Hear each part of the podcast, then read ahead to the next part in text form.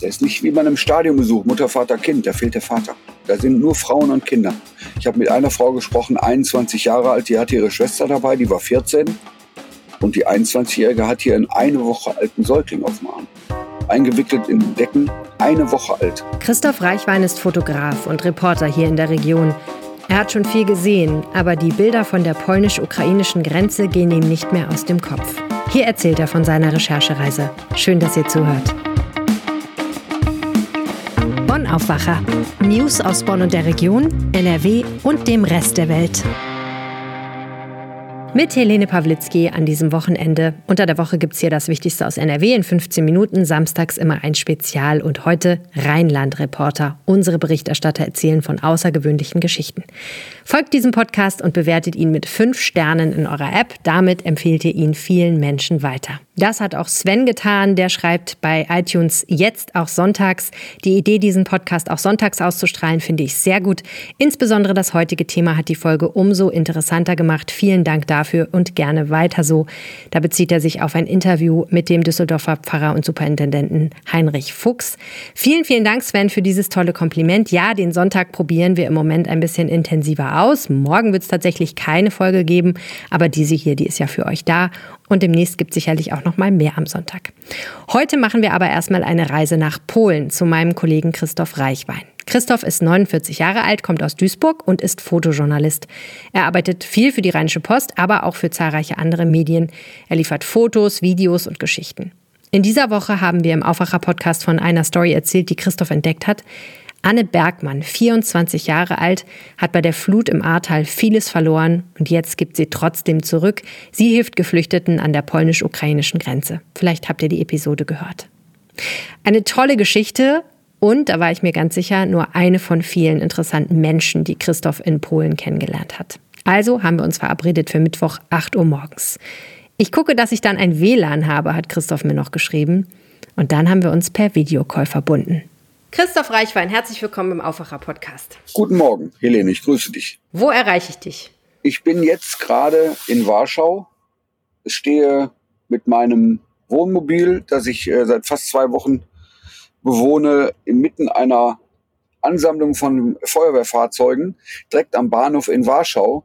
Äh, das Fahrzeug ist so lang, dass ich hier niemals irgendwo in, in dieser Millionenstadt irgendwelche äh, Parkplätze finde, und dann wahrscheinlich alles blockieren würde. Und da hat man gestern Abend gesagt, dann komm mal hier hin, stell dich mal neben uns, wir kennen große Fahrzeuge.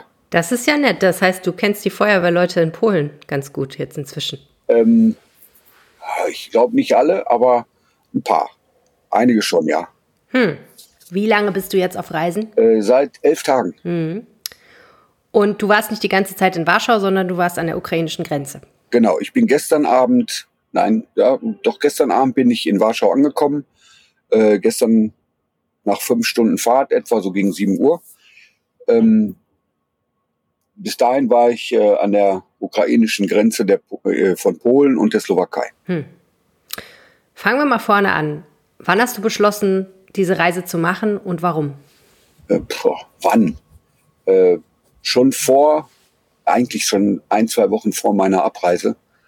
Ähm, das dauerte nur ein bisschen mit der Organisation und äh, ja, ähm, ich bin ja auch nicht alleine lebend. Das musste ich also zu Hause auch noch ein bisschen durchsetzen. äh, das hat ein bisschen gedauert. Und ja, dann habe ich irgendwann mal ja, die Organisation ein bisschen vorangetrieben und habe gesagt, ich möchte da jetzt ganz gerne hin, weil ich äh, ja, du ja am Ende des Tages äh, Journalist, Reporter, Fotograf, wie auch immer bin.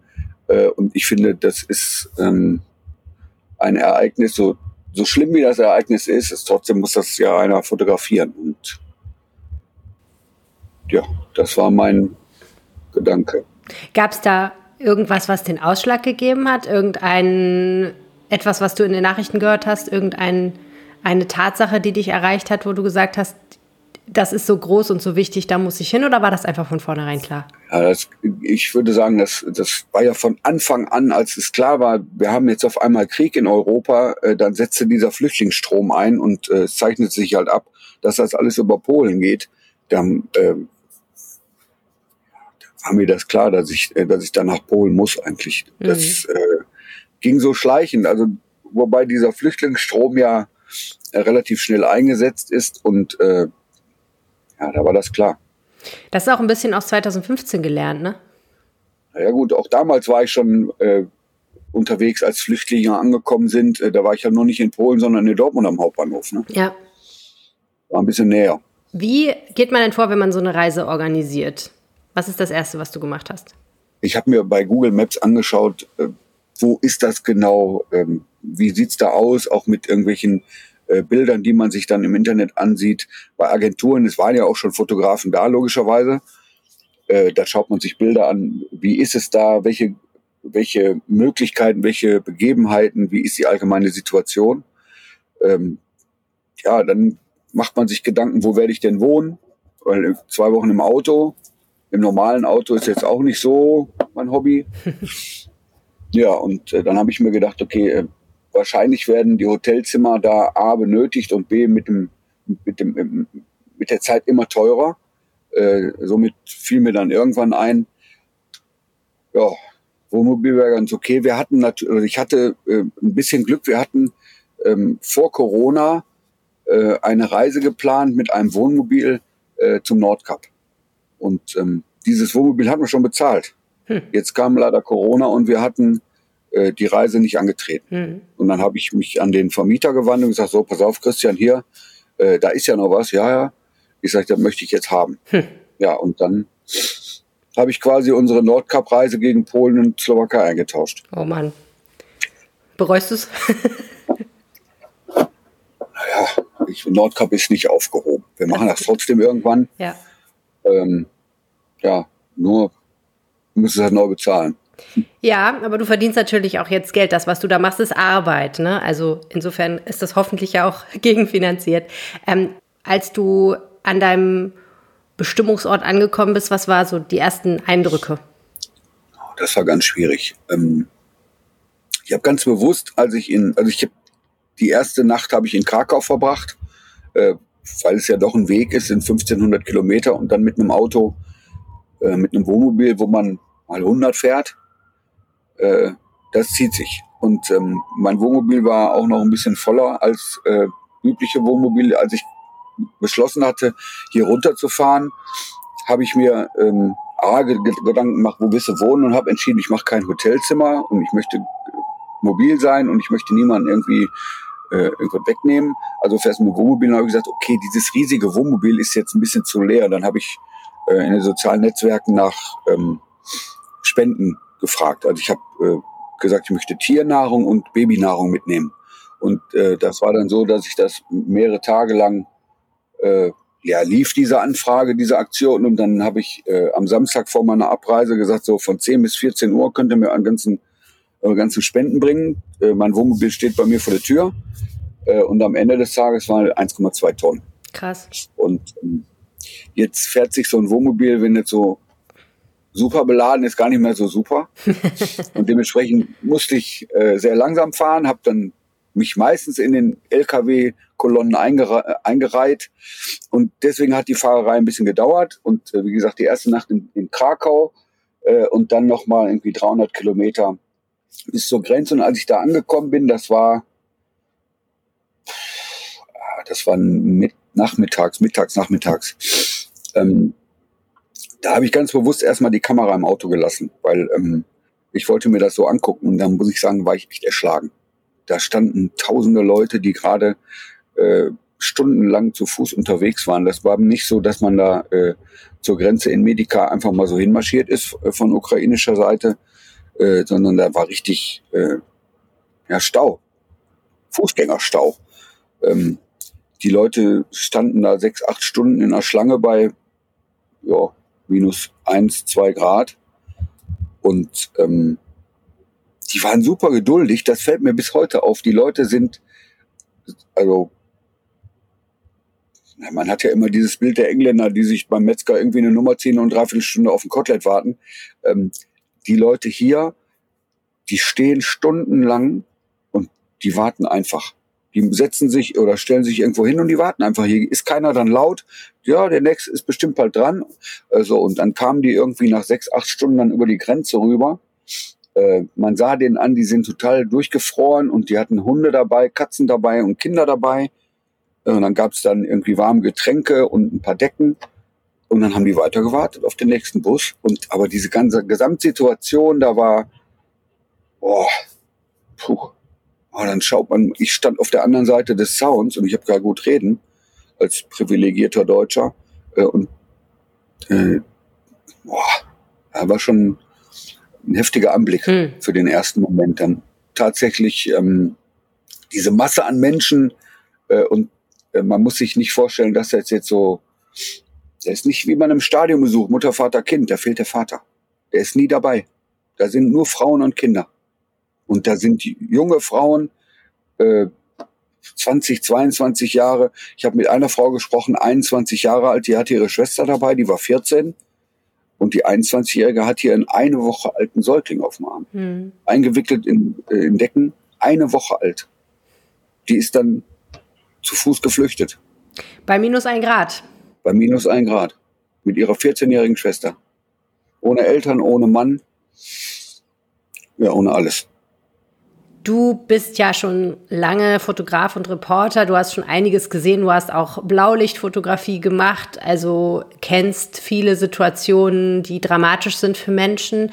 Hättest du erwartet, dass dich das so anfasst? Ja, eigentlich schon. Also ich habe mir da vorher drüber Gedanken gemacht, wie ich damit auch umgehe. Ähm, wenn man zu einem Unfall kommt, dann ist, sind da zwei oder drei oder vier Autos, die da irgendwie verformt rumstehen. Äh, und ja, manchmal sterben dabei Leute.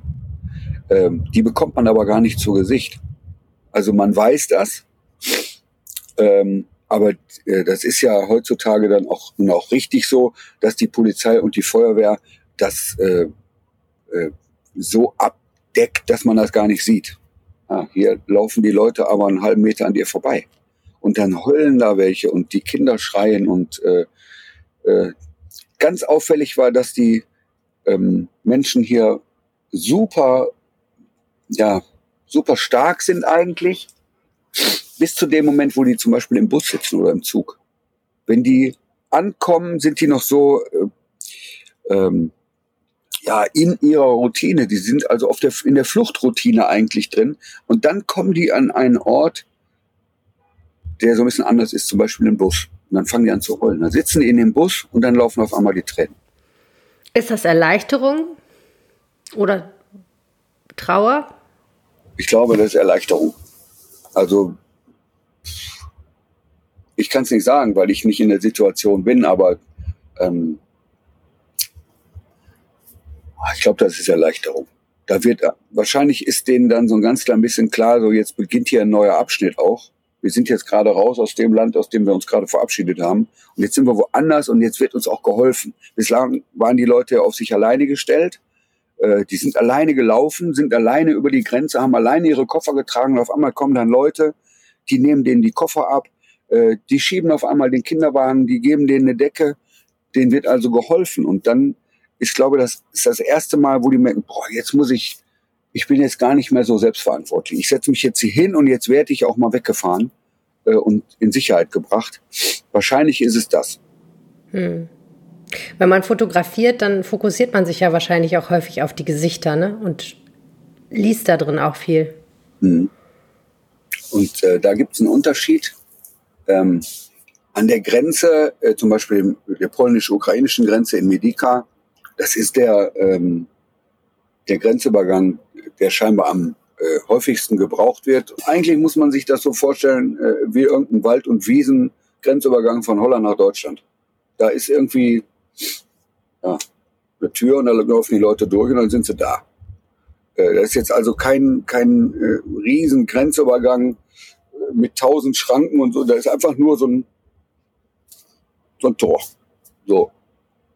Und jetzt sind da teilweise Jahrmarktverhältnisse auf polnischer Seite. Also das muss ich sagen, das hat mich auch massiv gestört. Da sind also ganz, ganz viele Leute, die machen das wirklich gut. Da stehen überall Zelte, da stehen auf einem Weg von von Grenze bis Bus, sind so etwa 200 Meter, da stehen Zelte zum Helfen, da gibt's äh, Kaffee, da gibt's Essen, da gibt's Brote, da gibt's Kleidung, äh, da gibt's äh, Tierärzte, ähm, äh, da wird sich um alles gekümmert, aber es hat so ein bisschen den, äh, inzwischen den Anschein äh, vom, vom Jahrmarkt. Da sind unter anderem irgendwelche verkleideten Menschen, die so als Clown rumrennen äh, oder irgendwelche ah, irgendein Schotte, der da mit seinem Zelt unterwegs ist, der meint, er müsste da rumhüpfen und irgendwelche äh, ja, lustigen Dinge tun, da mit irgendwelchen Luftballons. Also da finde ich, ist, die Sache ist fehl am Platz.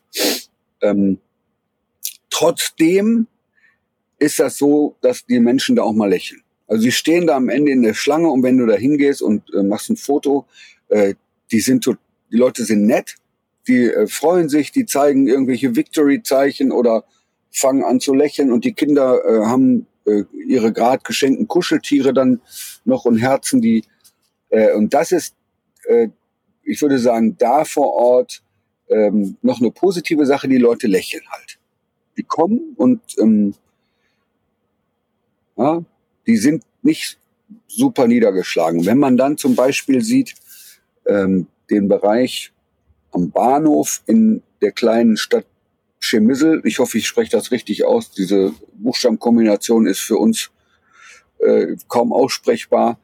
Ähm, da kommen die Leute an auf einem ähm, Einreisegleis. Da sind äh, Zöllner und Grenzbeamte eine total nüchterne Stimmung und da sind die eigentlichen Gesichter, die man sehen kann. Die Leute sind äh, müde, die sind, gestern kam da ein Zug aus Odessa an, der war fast 20 Stunden unterwegs.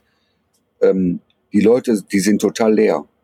Die, äh, da sind, habe ich Fotos gemacht und boah, und da guckst du in die Gesichter und denkst, Alter, oh, da läuft mir echt ein Schauer runter, wenn ich dann sehe, die Leute, die sind jetzt 18, 20 Stunden in diesem Zug und die steigen jetzt da aus und auch die kommen ja gerade in Sicherheit an, aber die sind äh, von den Gesichtern her total anders als die Menschen, äh, die da an der Grenze äh, im Jahrmarkt-Feeling ähm, empfangen werden. Und ich glaube, da ist das echte Gesicht. Ja, weil da eben niemand ist, der, die kommen an, steigen aus dem Zug und äh, da ist niemand, der den Kaffee bringt, da ist niemand, der, die müssen erstmal durch den Zoll.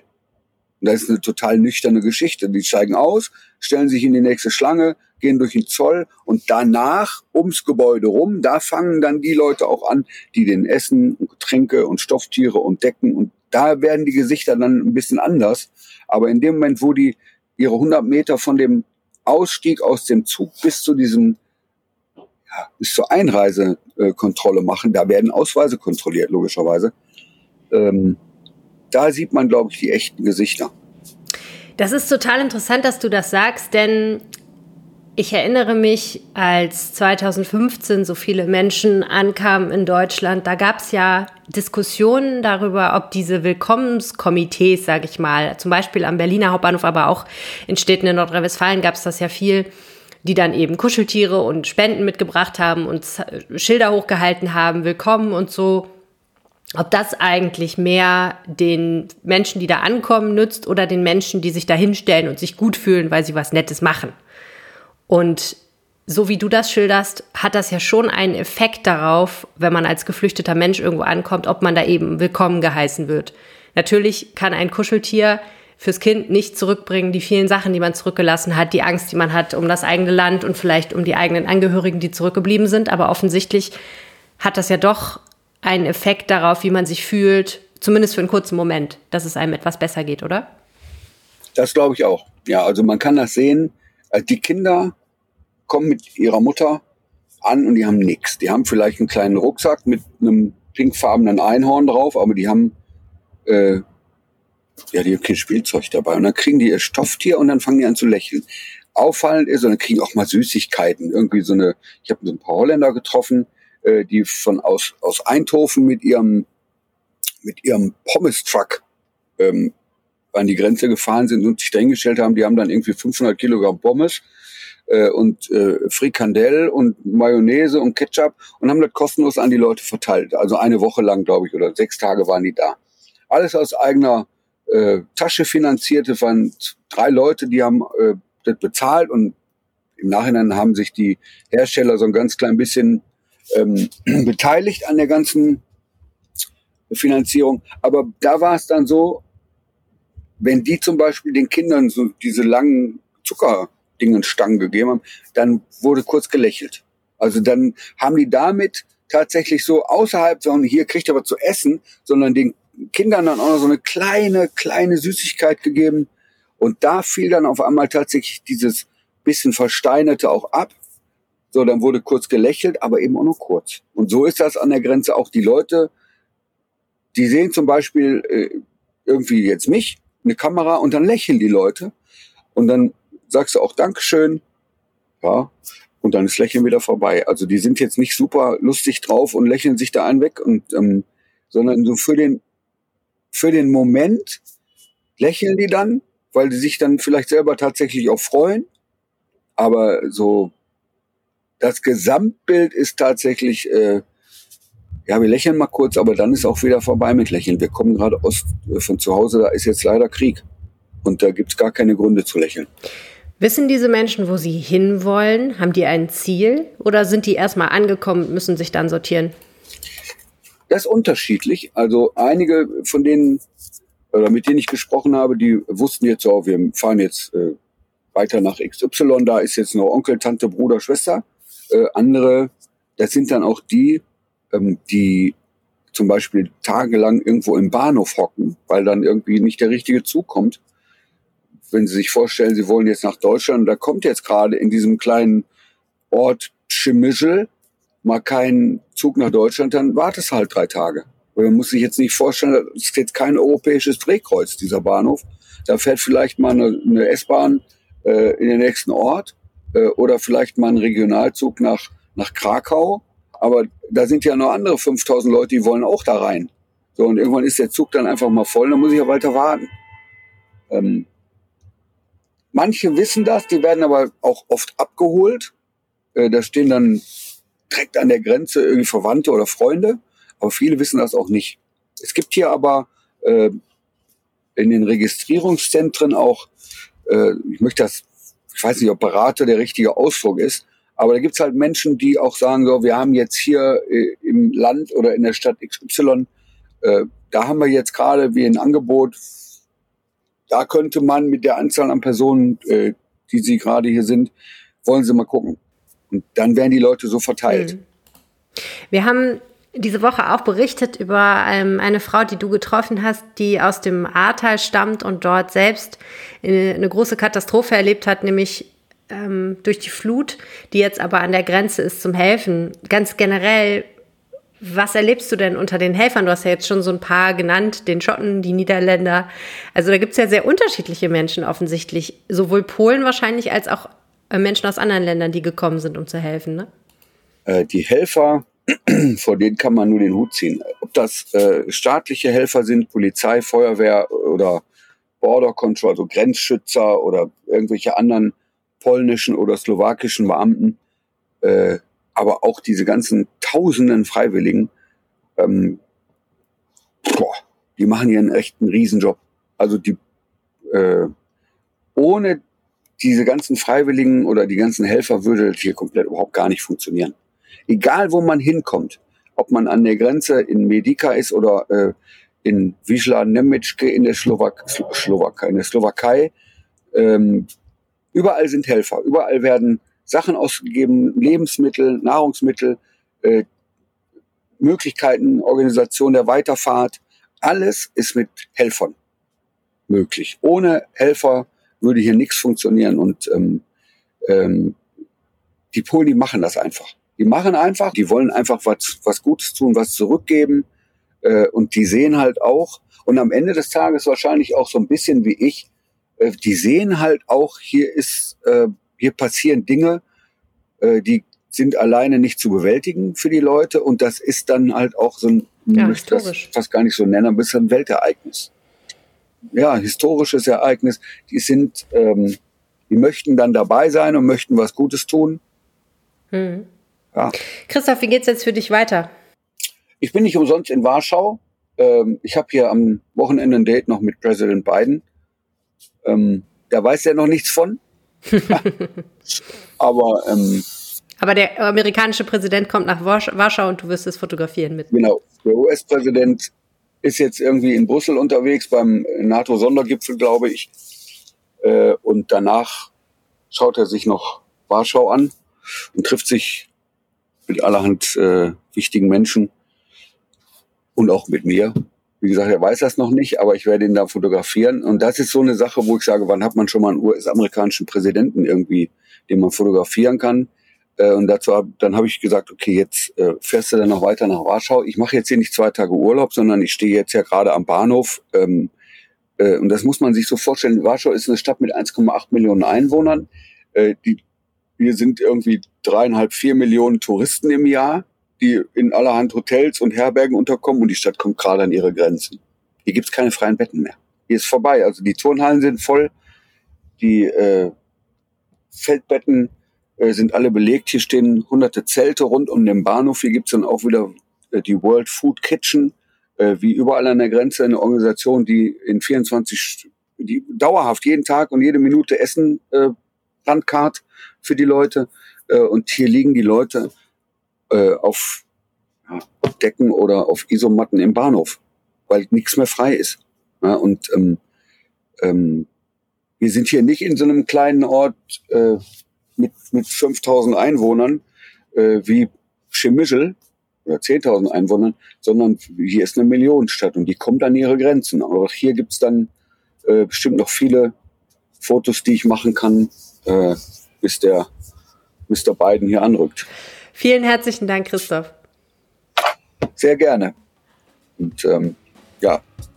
Viel Erfolg. Ähm, Dankeschön und an die Menschen zu Hause. Ähm, seid einfach nett zu den Leuten. Die haben das verdient. Äh, das sind, ja, um das mal so zu sagen, wie wir es dann äh, bei uns zu Hause sagen, sind echt ganz arme Schweine. Wird gemacht. Dankeschön. Gerne. Das war der Aufwacher am Wochenende. Danke fürs Zuhören. Christoph und mich findet ihr unter anderem auch auf Twitter. Dort heißt er @chrisreichfoto und ich Helene Pawlitzki. Teilt diese Episode gerne dort mit anderen oder meldet euch bei uns. Feedback auch gerne jederzeit per Mail an aufwacher.rp-online.de. Und jetzt bleibt gesund und bis bald.